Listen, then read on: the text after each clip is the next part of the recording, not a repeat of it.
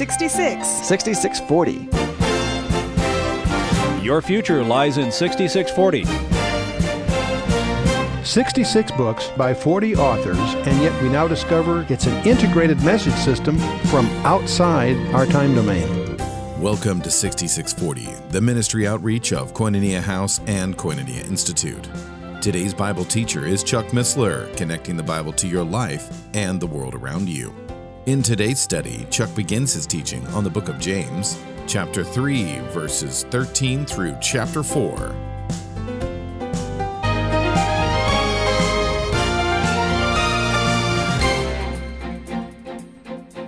Okay, in the previous session, uh, we finished about chapter 3, verse 12. I'd like to ask you a question, and I'm indebted to James Dobson for this. When he was at the Council for National Policy, he made a speech that was very impressive, but he opened it with a very interesting question What is the first thing that God created? Anyone, what's the first thing that God created? Wisdom. God, you cheated. you looked ahead. See, the answer is not in Genesis 1 speak of light, earth, heaven. No, no. It's in Proverbs chapter 8. Now, in Proverbs chapter 8, the style of the passage is in um, poetic terms or anthropomorphic terms. Uh, Proverbs 8 talks about wisdom. It's as if wisdom is talking to you in the first person singular. It's so impressive, as you'll see. Many people simply ascribe this, and not improperly, to Jesus Christ as being the personification of wisdom. You can look at it that way if you like, there's no problem with that. But let's look at Proverbs 8. Doth not wisdom cry and understanding put forth her voice? She standeth in the top of high places by the way and the places of the paths. She crieth at the gates, at the, at the entry of the city and at the entrance of the doors. Unto you, O men, I call, and my voice is to the sons of men. O ye simple, understand wisdom. O ye fools, be of understanding heart. Here, for I will speak of excellent things, and the opening of my lips shall be the right things. And he goes, and, and, and the writer goes on. Now, let's pick it up about um, verse 23. You can read the, make a note to yourself to read the rest of chapter 8 at your leisure, but I want to pick up verse 23. I was set up from everlasting, from the beginning, or ever the earth was. When there were no depths, I was brought forth. When there were no fountains abounding with water, before the mountains were settled, before the hills was I brought forth Uh, while as yet he had not made the earth, nor the fields, nor the highest part of the dust of the world. When he prepared the heavens, I was there. When he set a compass upon the face of the depth, when he established the clouds above, and he strengthened the fountains of the deep, when he gave to the sea its decree that the water should not pass his commandment, when he appointed the foundations of the earth, then I was by him as one brought up with him, and I was daily his delight, rejoicing always before him. Now you can see this passage very validly, vividly, clearly as the Son with the Father at the creation. I wouldn't quarrel with that. Or you can stand back and say this as a style of writing, which is, but it's clearly speaking of wisdom.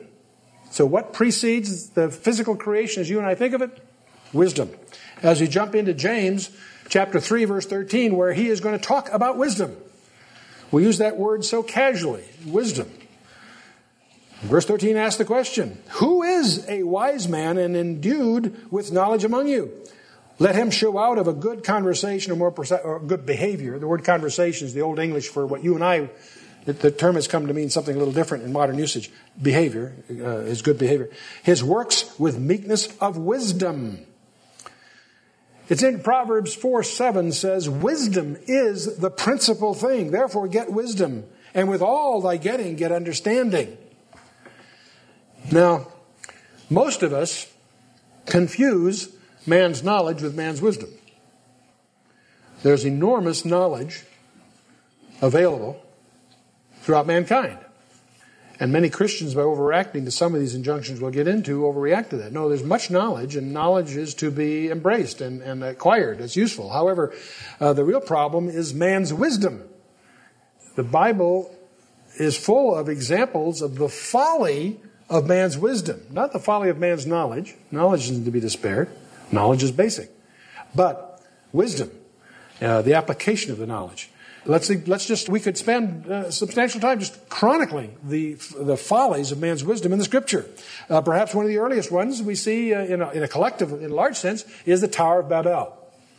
They had this big uh, project which ended up in failure and confusion. Another example of man's folly was Abraham. When uh, there was a famine in the land, he fled to Egypt uh, in Genesis chapter 12. And uh, another example of the folly of man's wisdom is uh, Saul. When David was going to take on Goliath, he wanted David to put on his armor. It seemed logical at the time. Of course, the kid couldn't handle it, and that wasn't God's plan, so you know the story. In Acts 27, despite Paul's warning, the Roman experts insisted upon setting out to sea. And despite their uh, folly of their uh, wisdom, uh, they were saved, but they lost everything else because they didn't listen to Paul, who warned them. Anyway, man's, man's wisdom, the Bible chronicles man's wisdom is, uh, is folly. There are three enemies you and I face. What are the three enemies we face? Anyone? The world, the flesh, and the devil. Sure, that's in Ephesians chapter 2, first three verses. You and I face three adversaries. There are three forces or elements or things that are against you. One of them, of course, is the world. And the wisdom of the world is a trap. Now, you don't want to confuse the world's knowledge from the world's wisdom. Some people figure that you know, they overreact to some of this uh, in, in, in ways. Over a century ago, Henry David Thoreau warned that we had improved means to unimproved ends. That's man's dilemma. We've learned how to make bigger and bigger bombs. We haven't learned to use them better. And so forth. That's sort of the flavor of it. The world by wisdom knew not God. That's the ultimate folly. The world has made, had many follies, but the ultimate folly is not to recognize God. And the wisdom of the world rejects the gospel of God. And that's the ultimate foolishness. In fact, God's wisdom is foolishness to man. 1 Corinthians 2.14 is a good example of that. Turn to 1 Corinthians 1. It's a, such a basic passage that I, I, know we referred to it before, but let's uh, just refresh our, our perspective as the Holy Spirit speaks through Paul. First chapter of Romans, the first chapter of First Corinthians both speak of worldly wisdom in a number of ways. But here in verse 18 of chapter 1, 1 Corinthians, for the preaching of the cross is to them that perish foolishness. And boy, isn't it? Isn't that an absurd idea? You know, our, our worldly friends must think we're nuts. That the entire universe, everything in it, is going to be measured by an incident that occurred in Judea 2,000 years ago. The preaching of the cross, that by your attitude, your, your, your attitude towards that cross will determine your eternal destiny. By worldly standard, that's foolish. And that's exactly what God says. The, the preaching of the cross is to them that perish foolishness.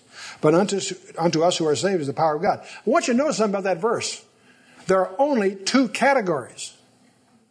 Every one of us in this room are in one of those two categories.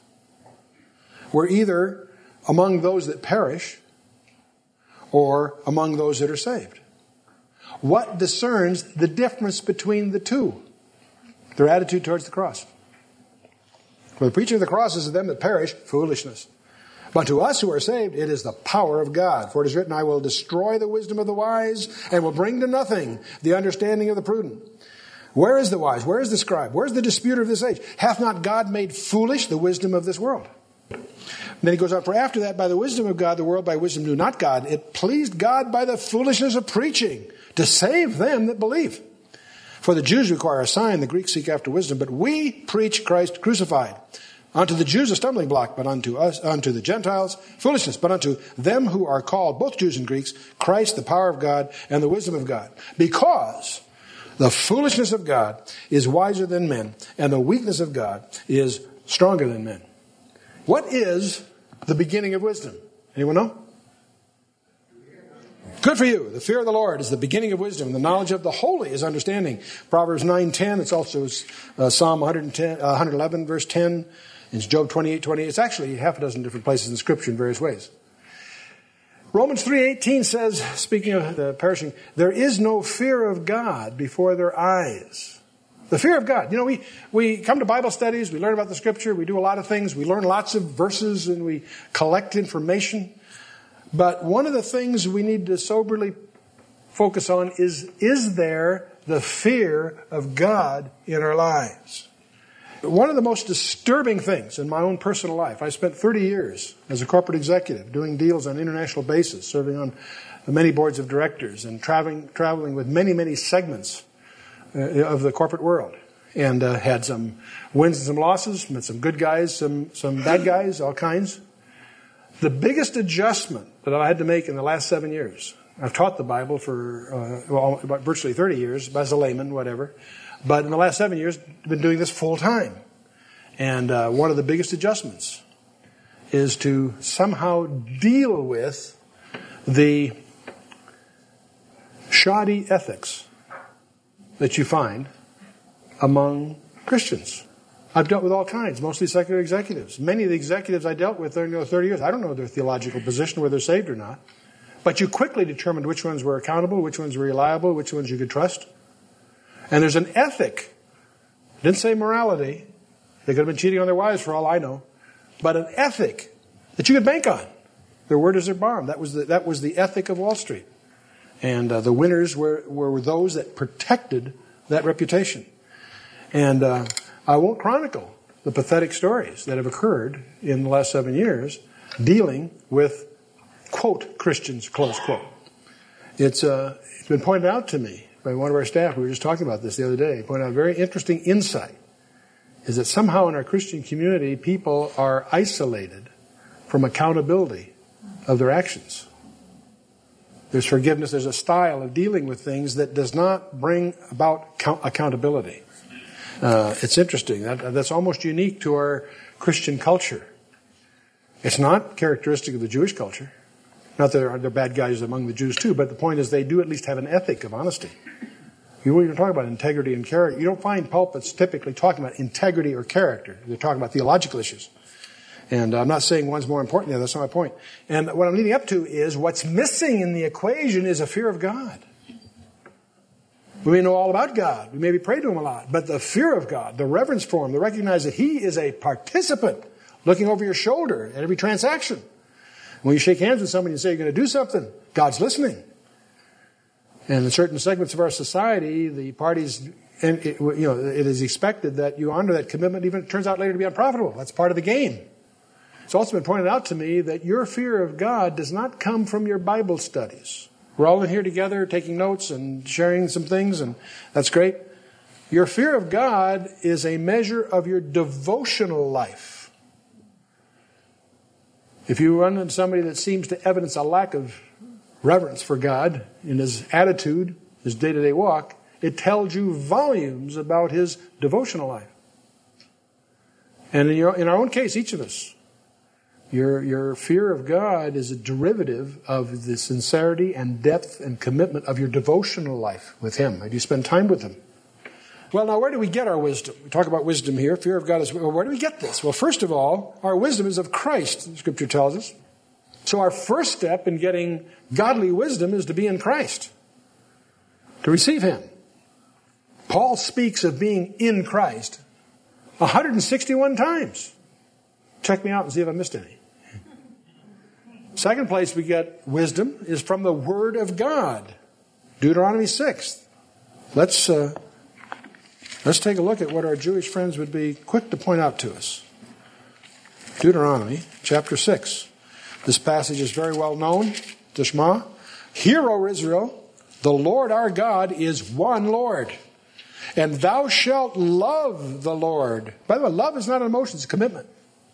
Thou shalt love the Lord thy God with all thine heart, with all thy soul, and with all thy might.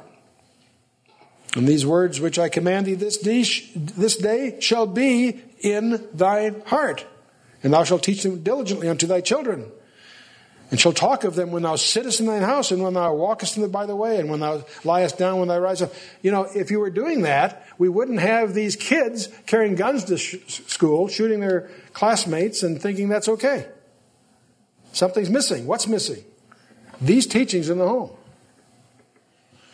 Now, some people uh, smile at the Jewish phylacteries where they bind, they literally take scriptures and put them in little boxes and wrap them on their hands and on their forehead. And they go through these, these procedures. And you can smile at that as being sort of a ritualistic approach to it. But they're closer to it than we are, generally. They take it seriously.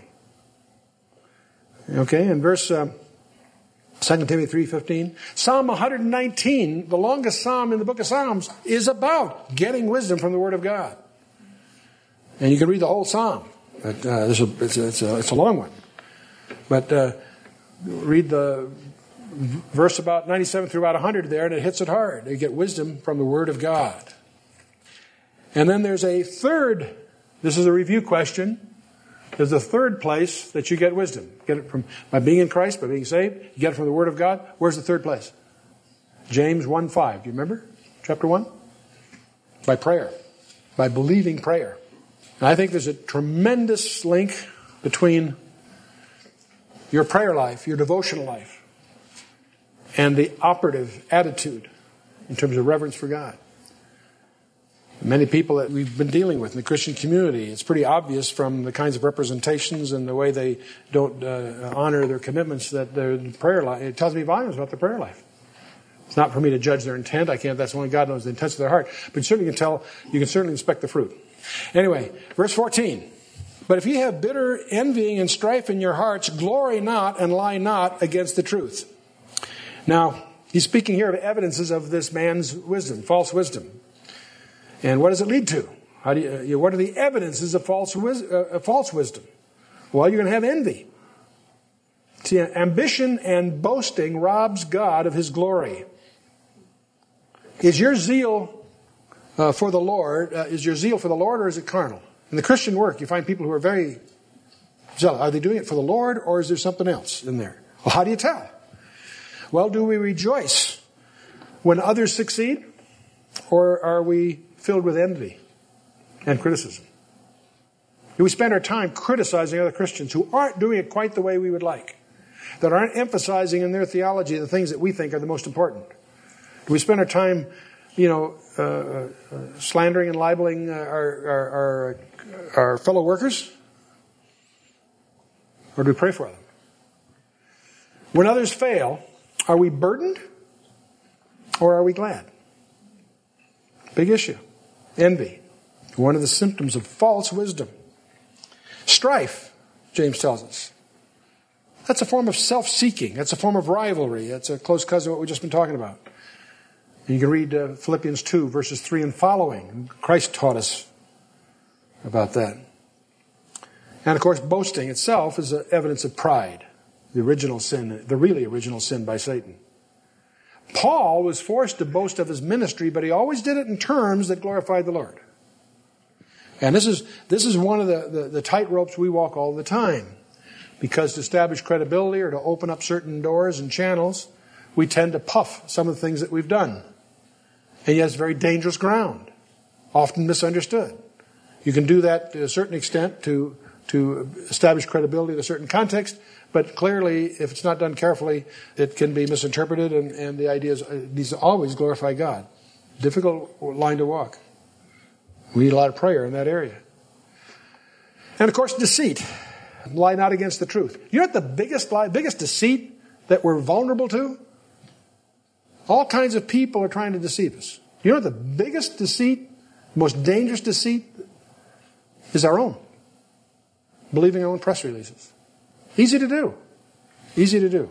I've got a staff that's given me their solemn vow that if I ever start taking myself seriously at all, they will plant their shoe in the appropriate place. Okay. Of course, the, contra- the contrast to all this is meekness. What is meekness? Power under control. Wisdom is the right use of knowledge, meekness is the right use of power, and seeks only the glory of God, and it doesn't cater to the praises of men. Verse 15, this wisdom descendeth not from above, but is earthly, sensual, and devilish. We've been talking about man's wisdom in these things, which is earthly, sensual, and devilish. This is the source of false wisdom, and I'm fascinated with this term, what's translated in your English, sensual. It's psychikos in the Greek, which means natural or sensual. It's the word from which we get psyche or life, or soul. It's the word from which we get psychology. Psychology. There's a wonderful example of false wisdom. Now, there's much that the field of psychology can offer in terms of knowledge. But some of the um, inferences can be very, are very, very anti-biblical. Very dangerous ground. Very dangerous ground. You, you need to, you, if you study Genesis very carefully, you'll discover that the problem with Adam and Eve is they came from a dis- dysfunctional family and didn't have a loving father. And of course, I'm being facetious. That was Satan's problem, right? He wasn't understood. He had, came from a, you know, anyway. Um, and isn't isn't it tragic that when Paul writes to Timothy, he didn't have the benefit of the insights of modern psychology? No, no, I, I think it's a mistake. Don't throw the whole field into the trash can, as many Christians do. They go overreact to some of this. But just recognize that much of worldly wisdom that masquerades as scientific knowledge is, is just that. It's worldly wisdom and it's anti, it's not only non-biblical, it's anti-biblical. And the one thing that psychologists cannot deal with is the root problem in the human personality. The root problem in the human personality is guilt. And the psychologists have no remedy for guilt. They can only go through denial. And uh, the only one that has a remedy for guilt gave his life for you and I on a wooden cross 2,000 years ago. Only the Bible has an answer for the root problem of the human predicament. Psychology does not. The whole worldly wisdom issue has its origin apart from and is opposed to our new nature that's been given to us by God. Worldly wisdom is in concert with our old nature, but with our new nature, it's opposed. It's uh, the scripture will talk here about it's wisdom from beneath. It's devilish. It's demonic. Satan's wisdom. One example of it. Look at Genesis three. It's a it's a wisdom of deceit. You know the story. It's also summarized for you in Romans one. But we'll move on. Verse 16, and where envying and strife is, there is confusion and every evil work. Worldly wisdom always produces trouble. Wrong thinking produces wrong living.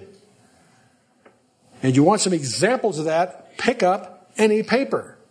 Tune in any news broadcast. Look at the lives that make up the bulk of our society. Broken homes. Confusion about the role of man and woman. Even in sex. You think that something as basic as that can be abused, but not that confused. And yet look at our society and its and the foolishness that pervades it. The result of worldly wisdom is pretty obvious. Pretty obvious. Verse 17. But the wisdom that is from above is first pure, then peaceable, gentle, and easy to be entreated, full of mercy and good fruits, without partiality and without hypocrisy. Now, this is the contrast. Wisdom from above is pure, peaceable, gentle, easy to be entreated, full of mercy, good fruits, without partiality, without hypocrisy. James 1.17, you remember we looked at that, uh, every good gift is from above. Remember that? Chapter 1. Every good, every good thing that happens in your life comes from where? From, comes from God. Anytime you're down, start counting the good things that are happening and give God the glory. It's amazing how the list grows. Our citizenship, of course, is in heaven, not here. Our, our home is in heaven, not here. Our affection is focused above. There's verses for all these, it'll be in the notes. What are the evidences of pure wisdom, a true wisdom? Purity is, for one, it's Purity means it's chaste, free from defilement. There is an affection for the world that can make one an adulterer in the spiritual sense. There's a, a number of verses, I've got them penciled in here. Uh, yeah, Psalm 115, 8 and Psalm 135, 18 tells us that we become like the gods we worship. We become like the gods we worship. Is the world unforgiving? Is the world harsh and cruel? If you're too close to the world, you will become harsh, cruel, unforgiving. That's another reason to worship Christ, because what you worship is what you'll become like. Another of these things that uh, James lists here is peace. See, man's wisdom leads to competition, leads to rivalry, ultimately to war. And that's what James is going to talk about in the next chapter. God's peace is based on holiness, not compromise. And Isaiah talks about that. Little more gentleness is another list on our list here. Sweet reasonableness is another way of describing gentleness. Moderation without compromise. Gentleness without weakness. Carl Sandburg described Abraham Lincoln as a man of velvet steel. I like that. Another uh, evidence of true wisdom is compliance. Being agreeable, easy to work with, yielding to persuasion. Not a pushover, but yielding to uh, persuasion. Swift, remember what James said in chapter 1? Some of this is review for us here. Swift to hear, slow to speak, slow to wrath. One of the things that I have not taken a lot of time to build here as we go through the book is the integrity of the book. These are not scattered admonitions. Do this, don't do this. Many people treat the book that way. It looks like it at first. When you really study the book, uh, you'll discover more and more it all ties together. All these things are echoes of the foundation that, that James laid in the earlier part of the book. Another list here is mercy, controlled by. Be full of mercy, be controlled by mercy. Another list is good fruits. The Spirit produces fruits to the glory of God. John 15, you remember the passage in John. We are instructed to be fruit inspectors, not gift inspectors. You've been listening to 6640, the ministry outreach of Koinonia House and Koinonia Institute. Today's Bible teacher was Chuck Missler, teaching through the book of James. Download the new K House TV app to access an ever growing collection of free resources. Visit the Apple or Android App Store or search K House TV on your Roku streaming device. Thank you for listening to 6640 and for your continued prayerful support of this ministry. Until next time, as we continue this series, may God bless you with the knowledge of His Son, Jesus Christ, as you study His Word.